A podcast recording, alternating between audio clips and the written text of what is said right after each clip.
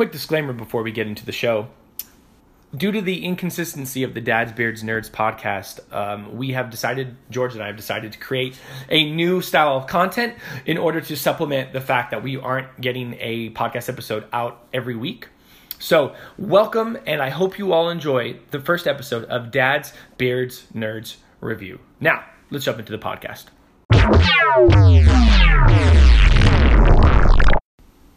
Hello, everyone, and thank you for coming to the first episode of Dad's Beards Nerds Reviews. The extra content you never knew you needed, but always knew you wanted. Now, let's get into the review. Today, we will be reviewing bum, da, bum, bum, bum, bum, bum, Risk of Rain. Risk of Rain is developed by Hopoo Games LLC and was released on November 19th, 2013. It blends a savvy 2D pixel art style with side scrolling shoot 'em up mechanics taking cues from past side scrolling games like the Contra series. You will die a lot in this game, and the learning curve is steep to say the least. But once you grasp your character of choices, mechanics, and playstyle, you'll quickly be moving from level to level, defeating bosses so badly you think you were the bad guy. Playing a character to the point of boredom is one of the finer points of this game, seeing as you're unlocking new playable characters at a fast but natural pace. Starting from scratch with a new character and learning its quirks and mechanics and skill sets makes the game refreshing and brings new life with every playthrough.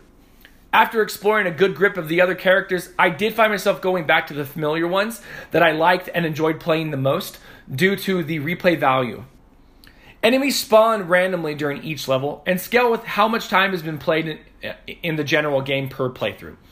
The developers knew they wanted this game to be hard, and in the top right corner, you have a timer for each new run uh, or each new run through of the game.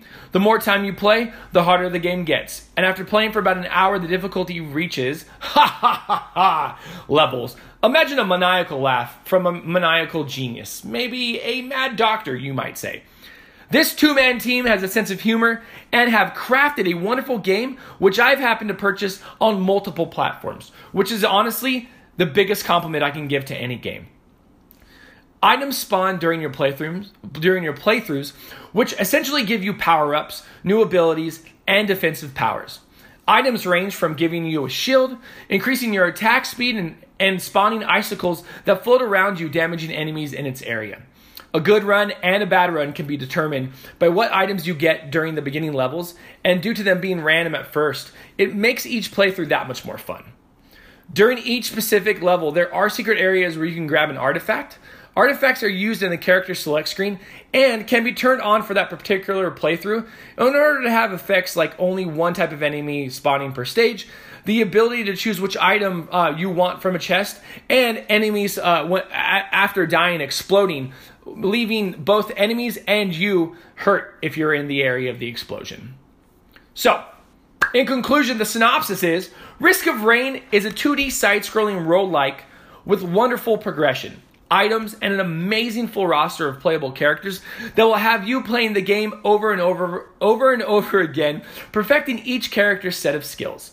Rating? Buy on every console.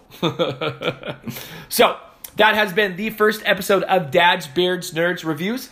That was our review for Risk of Rain, a wonderful game that I have put hundreds of hours into.